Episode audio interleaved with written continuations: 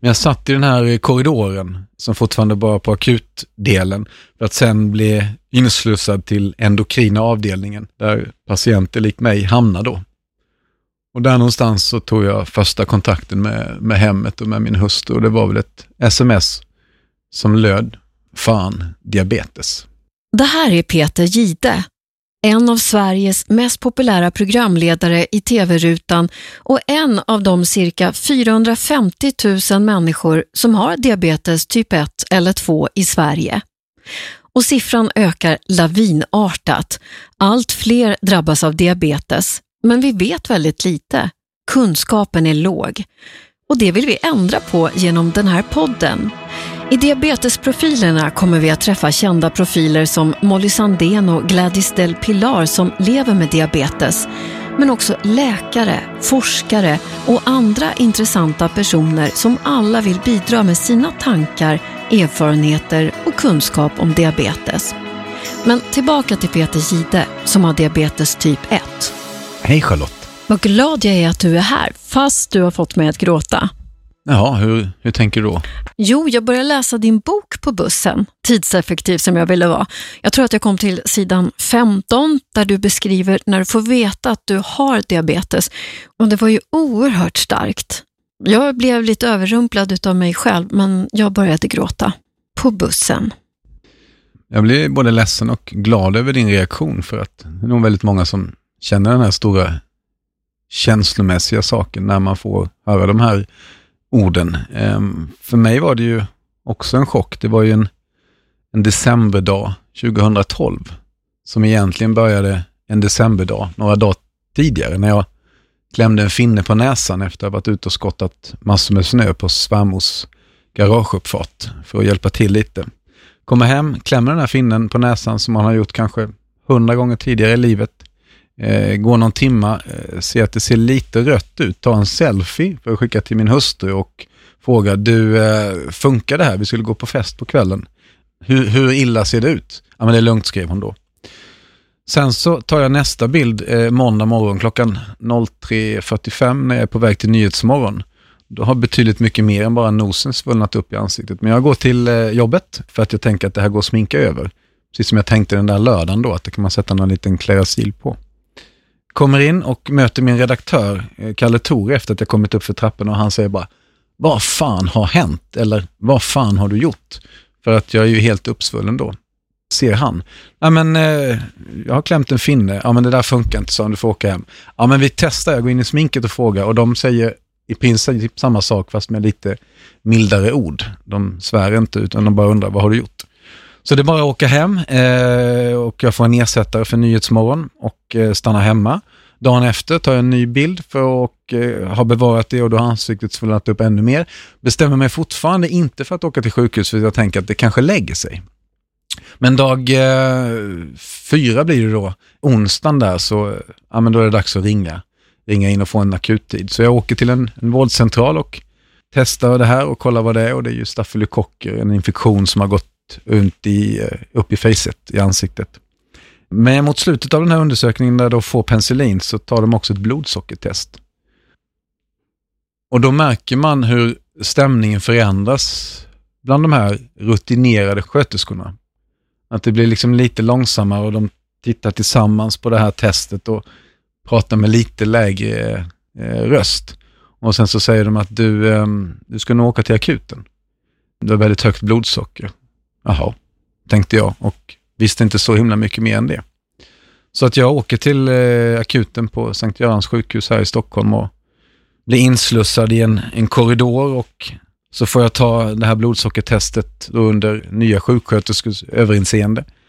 Och sen så eh, en stund senare så får jag den här informationen för första gången då att Peter, du har eh, diabetes. Och då är det som den här liksom, filmen då, eller när man slår i huvudet eller man blir helt chockad efter en, en kraftig smäll när allting bara sker runt omkring en och man står liksom still i rummet och saker och ting händer men man hör och ser ingenting. Så upplevde jag det rent chockmässigt men jag hade inga tårar liknande de tårarna du hade när du läste om den här passagen utan det var mer en, en chock och sen ett ganska kallt konstaterande. Jaha, diabetes.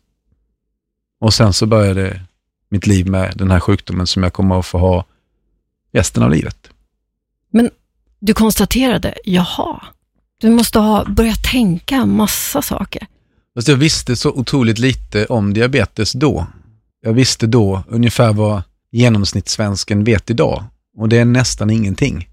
Så att jag fattade ju inte vidden av sjukdomen utan vad jag såg framför mig var väl ja, men någon spruta eller något sånt där. Och att jag kanske skulle dra ner på eh, det socker jag intog.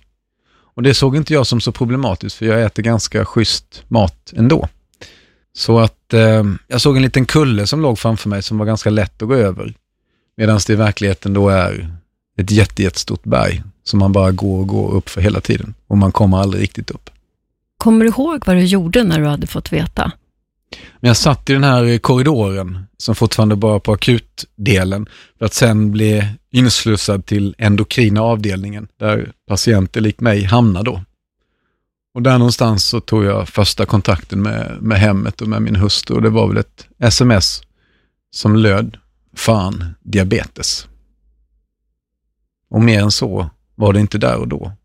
Och sen efter det så satt det researchen igång i, i mig när, man bör, när jag började titta, vad är det här och vad innebär det här? Så att sakta, sakta så gick det upp för mig att det är nog inte bara en liten kulle utan det är det där berget som jag pratar om. Mm. Hur länge var du på sjukhuset? Jag var där i två och en halv eller tre dagar. Och en av dagarna så tog jag kompledigt för att en av döttrarna firade Lucia på förskolan. Så då fick jag åka därifrån några timmar. Det kommer jag ihåg. Annars så är ju, precis som alla människor som får en, en dödlig och sjukdom som man inte blir av med, eh, så tror jag att väldigt mycket eh, är ett chockartat tillstånd. Det är svårt att ta till sig informationen. så att det är ett sammelsurium av saker som hände och har svårt att pussla ihop dem i rätt ordning. De flesta som jag har pratat med som har diabetes eh, typ 1 verkar ha väldigt, väldigt svårt att acceptera sjukdomen. Var det så för dig också? Svar nej. Jag tror, eh, min första då tanke var ju alldeles för, för mild. Det här fixar jag ganska enkelt tänkte jag ju. Sen när jag fattade vad det handlade om så, så hajade jag att det här kommer att bli, det kommer att bli jäkligt jobbigt. Men acceptans är ju mitt nyckelord när jag brukar vara ute på, på skolor eller på sjukvårdsinrättningar eller bara på företag och prata om diabetes. Att det är det viktigaste. Det är liksom A som är acceptans. Om man lyckas med ordet acceptans av den här sjukdomen eller alla andra sjukdom eller din livssituation eller vad som helst, då är det mycket lättare att hantera det. Så det har varit min grundinställning att ja, jag accepterar det här. Jag fick diabetes typ 1 och så är det. Men varför tror du att så många har svårt att acceptera det?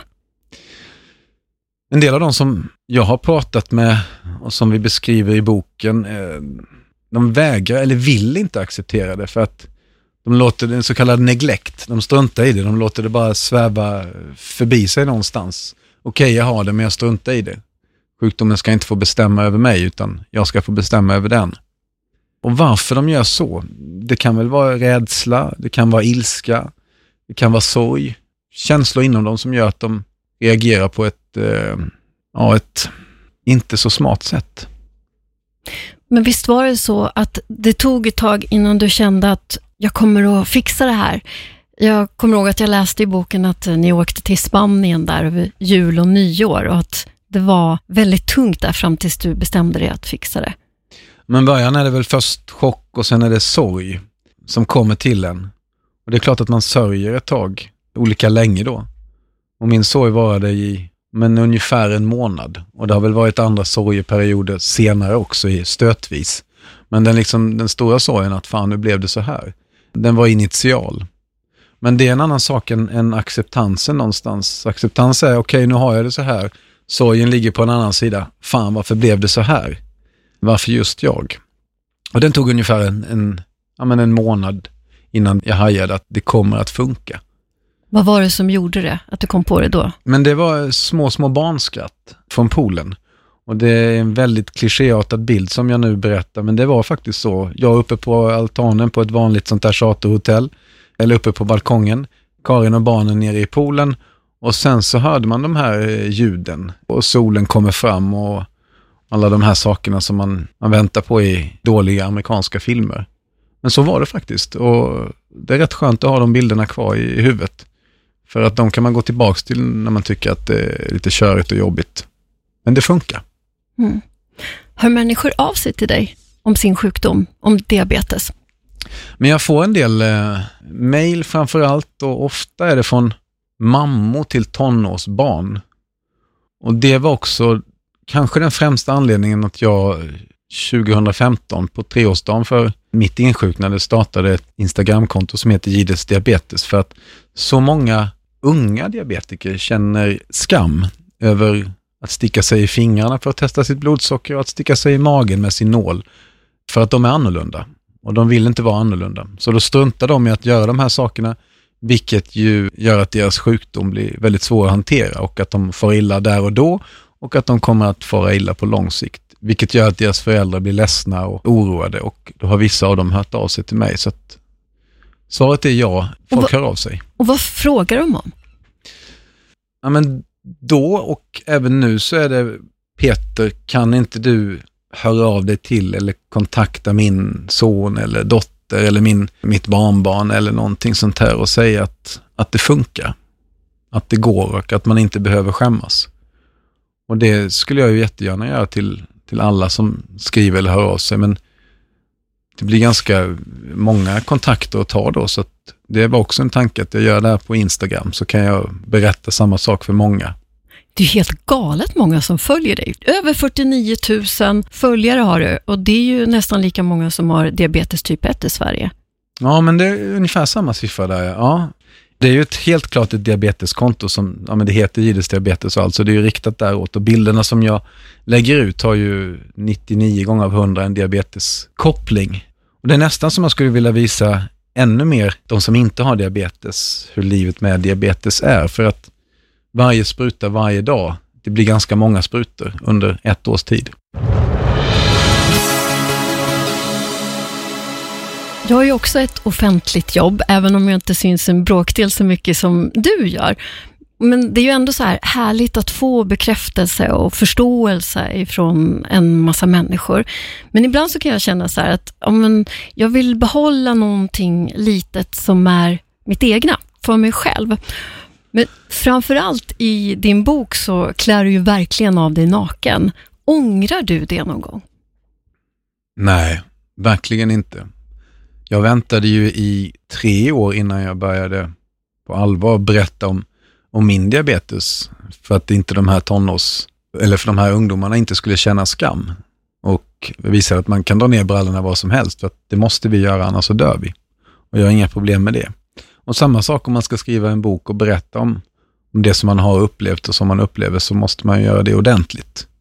Och där har ju verkligen Karin, då, min hustru, som har skrivit eh, lejonparten av boken, klätt mitt och vårt liv i, i bra beskrivningar. Så att, nej, ska man klara sig naken så ska man inte stå med kallingarna kvar, utan då är det naken som gäller. Inte så långt efter att du hade fått diabetes så fick du diagnosen bipolaritet också. Det känns ju som två otroligt tuffa sjukdomar att hålla i schack. Får du ta medicin för den också? Jag har inte medicinerat mot bipolaritet tidigare och det finns ju olika grader av bipolaritet. Jag tror att min är väl på gränsen till att kallas det överhuvudtaget. Nu känner inte jag dig så väl, men det är ingen människa som är en flatline, utan alla människorna är ju både uppåt och neråt. Mm. Fast i olika, olika hastigheter och i olika nivåskillnader. Och jag kan hantera min, mina ups and downs med att, att vara fysisk. Så att jag försöker träna mig ur de mörka stunderna. Det gäller att man piskar på sig själv och att man har någon annan som piskar på en så att man går och gör det här och skaffar sig endorfinerna och kör den här fysiska utmattningen. Den har funkat bra för mig. Och jag har inte velat ta några mediciner för att jag eh, ett är smålänning som redan från början tyckte att en Alvedon, nej men ska man verkligen ta det? Eh, och det gör att jag inte gärna medicinerar. Men sen två också, så eh, är jag lite skraj för alla biverkningar som finns. Plus att jag känner att jag kan hantera det som det är just nu. Jag är nöjd med situationen som den är. Mm. Men kan de här sjukdomarna påverka varandra? Ja, men min, min diabetesläkare hon hade också jobbat inom psykiatrin, så det var ju hon som noterade att det var utslätade anledsdrag och ganska så trötta ögon när vi möttes en gång i diabetessamtal. Så det var hon som skickade mig vidare till den här utredningen. Och det är ju en hög statistik på folk som inte orkar med sin autoimmuna sjukdom, diabetes i det här fallet. Då. Det är många som väljer att inte vilja leva längre för att de orkar inte eftersom det är en sjukdom som man har med sig varje sekund, varje dag, varje vecka, varje år, resten av livet. Och det kan bli rätt utmattande. Så därav anledningen att, att hon ville göra den här utredningen. Och eh, på något sätt så, de kan väl göra att det blir dubbelt så svårt, men för mig kan man också vända på det, att, att jag har fått den här informationen om bipolariteten på grund av, eller tack vare min diabetes, så jag måste hantera min diabetes varje gång jag äter någonting, varje gång jag spottar, varje gång jag sover, varje gång jag gör någonting så måste jag tänka kring det här. Och lite samma sak så jobbar jag kring bipolariteten också. Så att ett plus ett blir två här, om du förstår vad jag menar. att ja, men Jag har kunnat hantera dem. Och just det här struktur och se till att följa scheman och, och göra de här sakerna. Äta rätt mat, träna på rätt sätt. Det gör ju att jag egentligen mår bättre nu än vad jag har gjort för kanske sex sju år sedan, när jag inte var så här noggrann. Men jag har inte råd att sluta med det heller, utan jag måste ju göra så här. Du måste ha disciplin. Ja. Men samtidigt så kan du se att du har fått någonting positivt av de här tuffa sjukdomarna. Ja, men lite så. Jag försöker vända det till det. Det känns på något sätt lättare att leva med det då. Mm.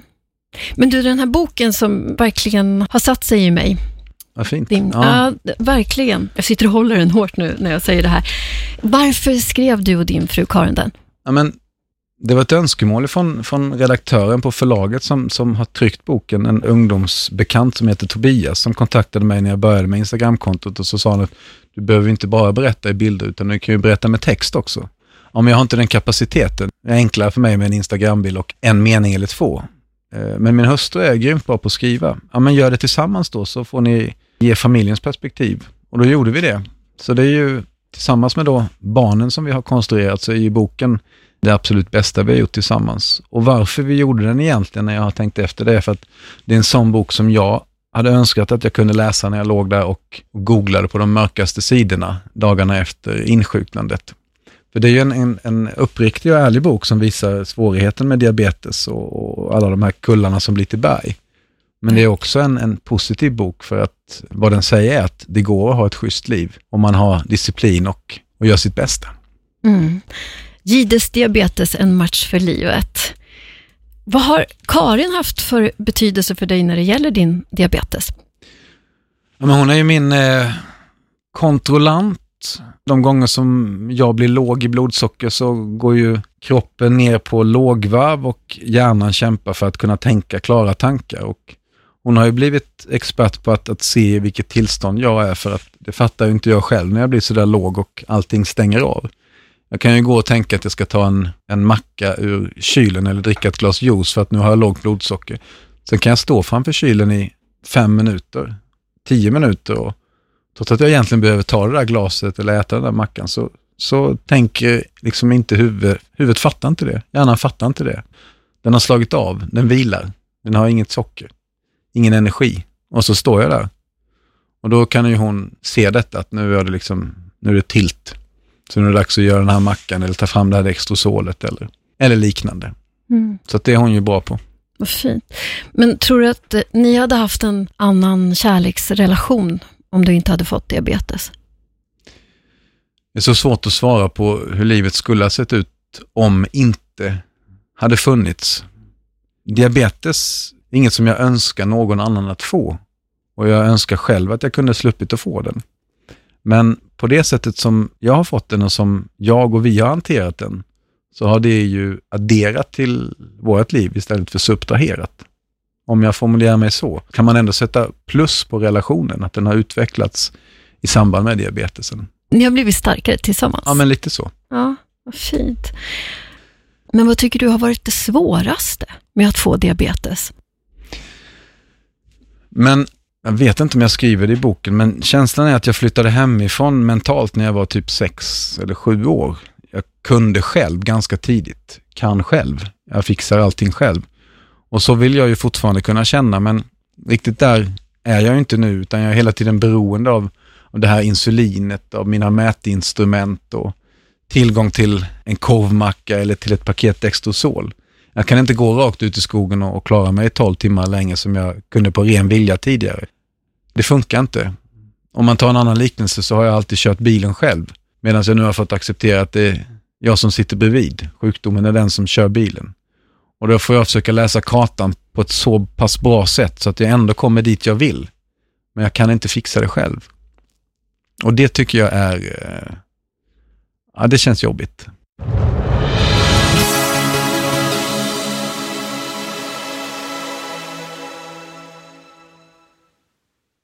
Hur många sprutor tar du per dag? Jag tar en spruta som kallas för basinsulin. Det är det som räcker hela dygnet. Det är min bas, precis som det heter. Och Sen tar jag måltidsinsulin varje gång jag äter någonting. Så att, eh, vad blir det? Det blir, jag försöker äta en, två, tre, fyra, fem, fem eller sex gånger om dagen. Två timmar, två och en halv timme mellan måltiderna, stora och små. I boken så är det väldigt många bilder på när du tar sprutor. Ja, det är från Instagramkontot, där har jag ett, ett litet urval. Mm. Var det svårt att lära sig att ta sprutor? Nej, jag har, igen, jag har aldrig varit spruträdd. Så det är en sak som jag inte behövt konfronteras med, men det är ju väldigt, det är en av många baksidor med sjukdomen. Tänk dig att vara enormt spruträdd och få den här sjukdomen där du behöver ta en 6-7 sprutor varje dag. Det är lite småkörigt. Mm. Men jag tänker så här, för du tar ju de här sprutorna överallt. Ja. Har du aldrig varit blyg? För att jag har sett bilder här nu när du står i busskuren och du gör det i kulisserna på TV4 och det är överallt. Ja men så är det ju. Du sitter ju här och andas in och ut för att du måste göra det för att överleva. Och jag måste ta min spruta överallt för att överleva. Och, och du känner ju inte att du måste gå undan och andas utan du bara, du bara fortsätter ju leva när vi sitter och har det här samtalet. Och lite så har jag tänkt med de här sprutorna att de följer med mig var jag än är och jag måste ta dem annars så dör jag. Och då, får, då gör jag det. Så att det är sådana här saker som jag stör mig väldigt mycket på när vi har jobbat med en diabetesdokumentär nu och följt en familj där man då har ett samtal kring att, att barnen får höra att skulle ni kunna ta sprutorna kanske på toaletten eller i något annat rum för min son eller min dotter tycker det är obehagligt när ni tar de här sprutorna. Det vill man ju inte höra, eller jag vill inte höra det, utan vi har mycket att kommunicera och berätta, vi som har diabetes eller våra anhöriga, att, att det förenklar vårt liv och de unga känner bra mycket mindre skam om folk runt omkring kan acceptera att den där personen har diabetes, han eller hon måste ta en spruta. Vad bra att de gör det här nu. Jag har förstått att du är tävlingsmänniska och att du tänkte bli världens bästa på att ha diabetes. Blev du det? För att göra det här enkelt, vi säger att du har ett blodsocker som rör sig mellan 3 och 6 eftersom du har, är frisk. 3 eller 6, där någonstans pendlar det oavsett hur mycket mat eller godis du trycker i dig. Jag har ingen botten och inget tak, utan mitt blodsocker kan pendla hur mycket som helst om jag inte doserar rätt. Så min ambition var ju att trots att jag är sjuk så vill jag leva och känna mig så frisk som möjligt. Det vill säga ha ett blodsocker som är så likt ditt som möjligt. Så min ambition var ju att hela tiden ligga mellan de här tre och sex, Vilket ju är väldigt, väldigt svårt. För då måste man dosera rätt till varje måltid. Och jag måste veta om jag har tränat före, hur mycket påverkar det? Ska jag träna efter, hur mycket påverkar det? Så det är inte bara matbiten, utan det är så mycket annat också. Är jag förkyld? Är jag stressad? Har jag adrenalin? Har jag inte sovit? Och det där gick jag omkring och tänkte på hela tiden och var väldigt noga med att allt skulle bli så rätt som möjligt. För att jag älskar att tävla. Så att jag fick ju ett väldigt lågt eh, blodsocker och ett, ett väldigt bra blodsocker som var nästan lägre än vad en frisk människa har. Men det innebär ju också att marginalerna neråt, det vill säga om det blir för lågt så kan man ju dö på fläcken. Man tar för mycket insulin och för lite mat. Då hamnar man i något som heter diabeteskoma och sen kan det ta slut. Och eh, det har jag ju lärt mig att det är inte värt att vara världens bästa diabetiker med världens bästa och lägsta blodsocker, utan jag har hoppat av den tävlingen. För du tog ganska många chanser och risker kan man säga. Ja, det är riskfyllt och jag valde att ta det lite lugnare med det, även om jag fortfarande har alltså, väldigt bra värden. Men kan Så. man säga att du gjorde dumma saker? Ja, det var ju för riskfyllt, åtminstone på, i de miljöer som jag var. Vi var ju ute och äventyrade över hela världen och inte bara i olika städer, utan helst så långt ifrån som de här städerna som möjligt. Så att det var ju ibland, kunde ju vara åtta timmar till en, en läkare eller en sjukvårdscentral. Vi hade läkare med oss, men de var ju mitt ute i djungeln ibland, så att jag hade inte tillgång till dem. Och då är det ju kanske lite dumt att ligga och pressa sig med lågt blodsocker. Kanske man ska ta lite, lite mer höjd, så att det har jag ju lärt mig. Var det någon speciell gång som gjorde att du kom på att nej, det här måste jag faktiskt sluta upp med? Ja, alltså egentligen Afrika gånger två. Första gången så lärde jag mig en del. Då var vi i Namibia i, på skelettkusten och då höll det på att gå åt skogen en kväll och det gick bra tack vare en Coca-Cola från en, en snäll lokal eh, medarbetare. Och sen andra gången var året efter när vi var ute på det här största äventyret, men då var det i Kenya mitt ute på en savann bland massajerna. Där det också blev eh, alldeles för lågt och jag fick liksom ta time-out och låg under ett träd och kommer inte ihåg någonting. De två gångerna, det samlade intrycket från dem var att det är nog dags att, att ta det lite lugnare vad gäller att bli världens bästa diabetiker. Hamnade du i diabeteskoma då? Nej, jag gjorde aldrig det. Min otäckaste sån upplevelse, en upplevelse som är väldigt vanlig hos väldigt många diabetiker. Det är ju vissa som åker ambulans varje vecka när det har blivit för lågt. Och jag har ännu inte gjort det. Däremot så i somras så blev jag väldigt låg en kväll och var förmodligen borta under stunder för att då var det Karin som plockade tillbaks mig genom att, att försöka mata mig med först mjölk och sen choklad och sen Dextrosol och till slut eh, lite lokal gotländsk honung som var insmord i min kind som gjorde att jag kom tillbaks och sen så kommer jag ihåg att jag stod i köket och åt en macka tillsammans med henne, men från att vi gick och la oss till att jag stod där och åt den där mackan, det har jag inte mycket minnen av, mer än de här smakmässiga minnena som fanns kvar i, i munnen sen när jag kom till sans igen. Och det är en helt vanlig händelse och förmodligen mildare än vad många andra diabetiker upplever. Är du rädd för att dö? Nej, men jag är inte det. Jag går och lägger mig, eh, även om jag har lågt blodsocker så har jag hittills inte haft den här rädslan för att dö som så många med diabetes har när de går och lägger sig varje kväll. Och framförallt föräldrar till barn som har typ 1 diabetes.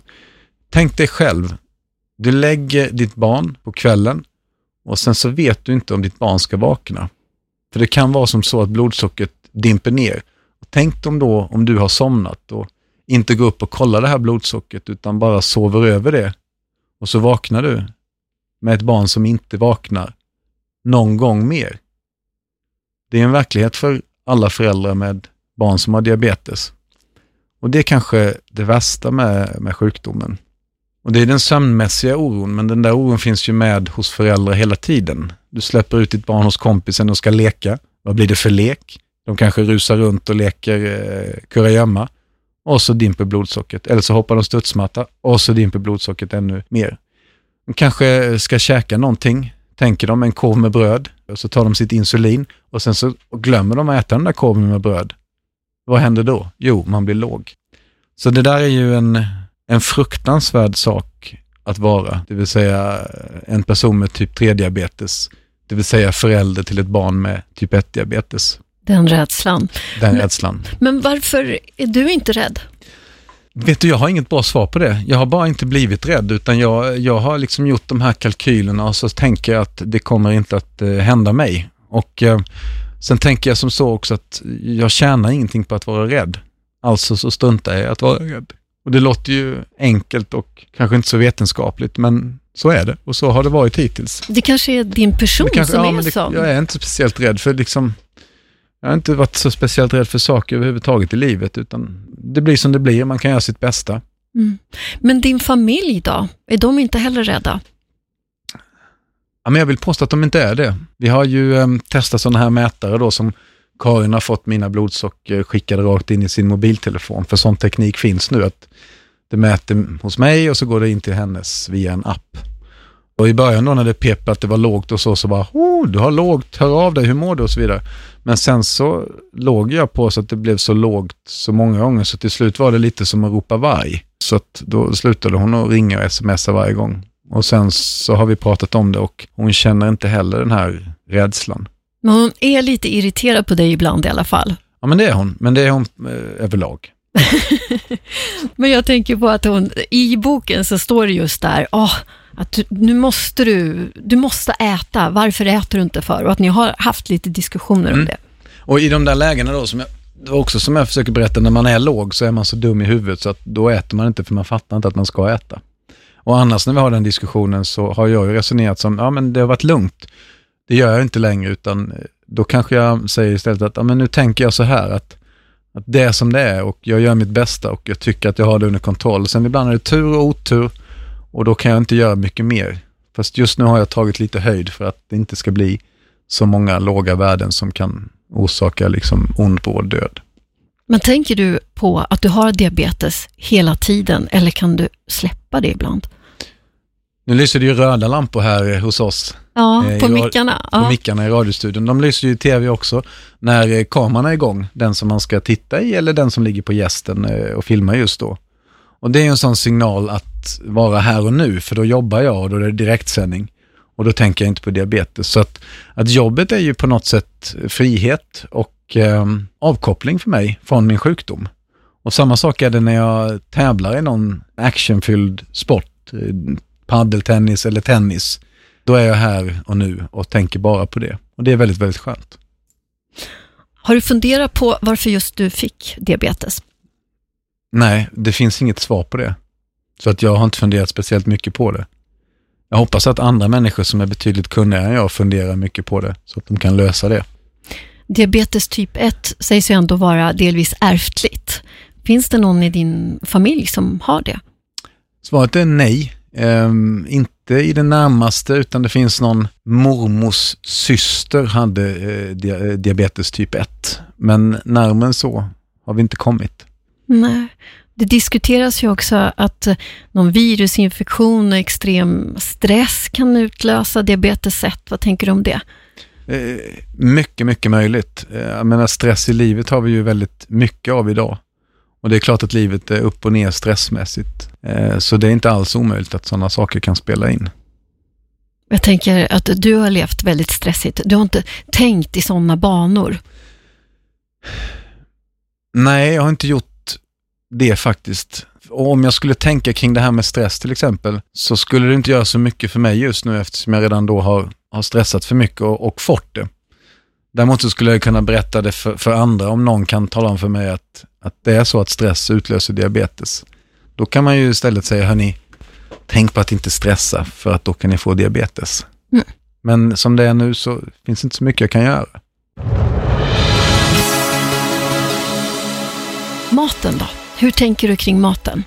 Där är jag noggrann men inte längre slavisk. Jag kommer precis nu ifrån en, en eh, dubbelburgare någonstans på Söder i Stockholm för det var allt jag hann med i det här tajta schemat då. Det stressiga schemat som var idag. Eh, och det funkar, även om det inte är någonting jag skulle välja om jag skulle äta den absolut bästa diabetesmaten. Men jag har lärt mig att, att injicera efter det och, och eh, leva efter det i undantagsfall. Från början var jag väldigt eh, noggrann och försökte bara äta den korrekta kosten med, med kokt mat och kokta grönsaker och väldigt tråkig mat. Men det blir för tråkigt mentalt så att jag måste äta lite roligare mat. Däremot så försöker jag hålla mig undan, eller jag håller mig undan från, från snabba kolhydrater som pommes och som chips och som glass och som godis. Det är saker som jag har valt bort för att jag tycker att det är för svårt att injicera till. Men kollar du innehållsförteckningen? För jag tänker så här, jag såg en bild på Instagram som har förföljt mig lite grann och som jag har pratat med många människor om efter att jag såg den på ditt Instagramkonto. Att en vanlig liter yoghurt innehåller 38 sockerbitar. Mm. Men det har jag koll på. Yoghurten är ju något av det första som jag plockade bort den här vaniljyoghurten blev ju naturell yoghurt ganska snabbt. Och sen så tänker man då att barnen sitter och äter det här som du nu berättade. blir man ju lite, lite rädd. Det här med lördagsgodis känns ju helt plötsligt inte så farligt med tanke på att det är lördagsgodis varje, varje frukost i väldigt många svenska hem. Så det finns ju så mycket insmugen socker i våran mat nu så att om folk tittade mer på baksidan av förpackningarna än på framsidan så skulle vi få bort väldigt mycket av, av sockret. Så någonstans är det upp till konsumentmakten att inte välja de här eh, förpackningarna och inte ta den enkla och söta vägen ut utan tänka efter istället. Jag tycker att jag äter godare och bättre nu när jag har valt bort alla de här enkla sockerlösningarna. Frukt till exempel tycker jag är en helt annan sötma än en, en fruktjoggi som är på artificiell väg. Så det har, har varit positivt eh, för mig tycker jag. Så att eh, kolla lite på baksidan hur mycket kolhydrater och, och, hur mycket av de kolhydraterna som är socker så, så kommer ni kunna göra ett par smarta, enkla lösningar. Men finns det någonting som du saknar som du åt förut? Ja, men eh, vitt rostat bröd på helgen med eh, smält smör och en, en ostskiva som smälter lite. Kanske en gurkbit på eller till och med om en speciell lördag i, i månaden och ha lite, lite marmelad på. Det saknar jag jättemycket. Har du förändrat träningen då, sen du fick diabetes?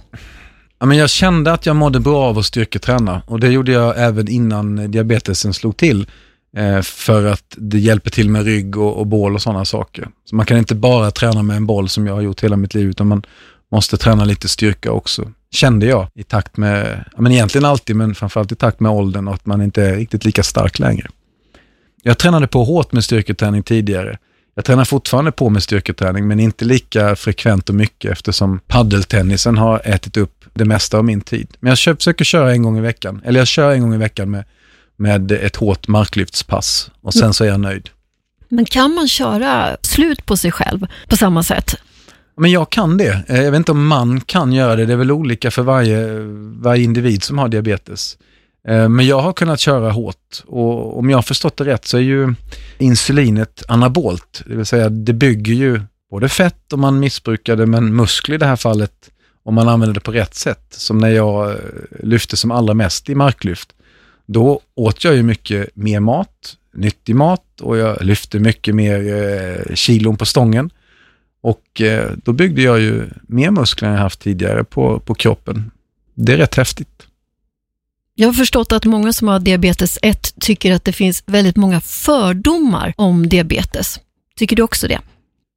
Ja, men väldigt mycket okunskap. Det var precis som jag sa tidigare, att jag visste ju så väldigt lite om vad diabetes typ 1 är och vad är diabetes typ 2 och vad är skillnaden mellan de här grejerna. Så att jag vet inte om jag skulle använda ordet fördom, men jag skulle nog använda ordet okunskap. Och det ser jag väl lite som mitt jobb då, att försöka informera folk om vad är typ 1-diabetes och hur är det att leva med och vad är typ 2-diabetes och vad kan man göra för att undvika att leva med det? Ja, men kanske börja titta på baksidan på förpackningarna och ta bort det där det står väldigt mycket kolhydrater, varav sockerarter. Och sen kanske gå ner i den där gymkällaren en gång i veckan eller ställa sig på det där löpbandet eller springa runt sjön någon gång. Man har en ganska stor vinst att göra med, med enkla medel. Hur ser du på diabetes 2 då? Tror du att det inte skulle finnas ifall vi levde lite hälsosammare? Nej, det tror jag inte, men jag tror att det skulle finnas i betydligt mindre utsträckning. Det kallas ju för levnadsdiabetes och, och någonting säger det att, att sjukdomen växer så lavinartat över hela världen. Det är väl den mest växande folksjukdomen. Någonting gör vi ju fel, mänskligheten, på många olika ställen. Och kosten är ju inblandad. Det har ju slagits fast. Så att eh, om vi lär oss käka rätt så skulle betydligt färre människor insjukna i diabetes typ 2 och vi skulle få eh, människor som mår betydligt bättre. Kommer du att ha diabetes om 20 år? Jag tror att jag kommer ha diabetes om 20 år. Eller hoppas att jag har diabetes om 20 år, för då är jag fortfarande vid liv. Och det skulle göra mig eh, nöjd. Jag hoppas att man kommer att lösa diabetesgåtan och, och förhindra att få, folk får diabetes. Men jag räknar kallt med att jag har sjukdomen resten av livet. Du tror inte att man kommer att hitta ett botemedel? Nej, jag tror att man just nu satsar mycket på tekniska hjälpmedel och de har ju utvecklats otroligt snabbt bara under min tid som eh, diabetiker. Och det är jag väldigt glad för. Men jag är inte lika förhoppningsfull kring att man ska lösa gåtan ur det korta perspektivet. Nu ska du vara programledare för Diabetesgalan på TV3 och du jobbar på TV4. Ja, så jag får ju säga tack och bock TV4. Vad fint att jag får sitta här och snart vara med på den här galan. Otroligt viktigt för en sån här sjukdom att, att man ser över tv-gränserna. Så det ska bli jättespännande att få komma in i, i Lillebrors domäner. Mm. I slutet av september så la du ut på Instagram att du ska leda Diabetesgalan. Och vilket gensvar du fick där. Det var över 5000 likes för att du skulle göra det, såg jag på den bilden. Ja, vad härligt. Ja. Kan det vara dina flesta likes? Ja, det kanske det är. Ja. Jag, ja, jag har inte kollat den mängden. Ja, men det kanske det är. Det är ju kul i så fall att folk blir glada över att jag får göra det. Men jag tror ingen är lika glad som jag själv är att få en möjlighet att, att berätta om det här. Det känns så otroligt viktigt att den här satsningen görs av den här koncernen och att jag då får möjlighet att, att vara en del av den. Det känns otroligt hedrande och jäkligt viktigt. Vad har du fått för reaktioner över att du ska leda Diabetesgalan? Ja, men, eh, dunk i ryggen, klapp på axeln, eh, tumme upp och eh, vad kul och, och vad blir det för någonting? Och svaret är väl att vi kan väl inte riktigt berätta ännu hur det ska se ut, men många av oss som är med under den här kvällen är ju själva folk som har levt med eller lever med diabetes. Både artister, jag själv och andra gäster. Vad hoppas du få ut av Diabetesgalan? Jag hoppas vi kan eh, lära de som inte vet vad skillnaden är mellan typ 1 och typ 2 diabetes och vad de ska göra om de stöter på en typ 1-diabetiker som ligger i diabeteskoma. Att man inte tar sprutan och kör in den i benet utan att man stoppar något sött i munnen istället. För tvärtom skulle vara en, en dödsdom. Det är något sött vi behöver. Och sen hoppas jag att, att folk får en, en smäll på käften. Att de reagerar. De som kanske är på väg att leva sig till typ 2-diabetes. De försöker stoppa processen innan man behöver jobba med, med sprutor och mediciner. Och att man kan lösa det själv genom träning och rätt kost. Det finns ju den möjligheten.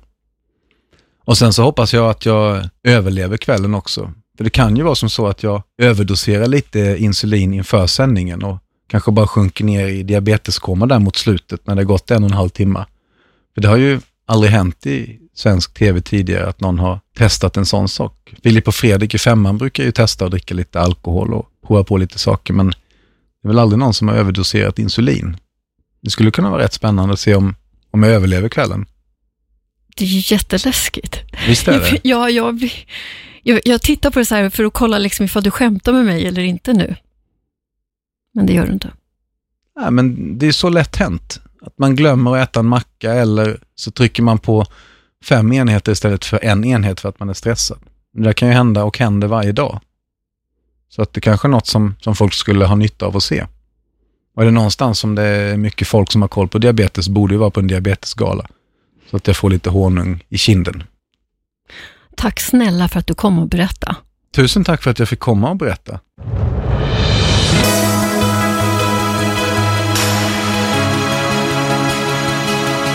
Peter Gide leder alltså Sveriges första tv-sända gala till förmån för kampen mot diabetes. Galan direktsänds på världsdiabetesdagen den 14 november klockan 20 i TV3, via Free och via Play från Grand Hotel i Stockholm. Dokumentären Leva utan att dö, en film om diabetes med Peter Gide som programledare kommer att visas 9 november klockan 20 i TV3 och släpps samma dag på via Free och via Play. I Diabetesprofilerna nästa tisdag träffar vi Gladys Del Pilar som har diabetes typ 2. Hoppas vi hörs då. Produceras av I Like Radio. I like radio.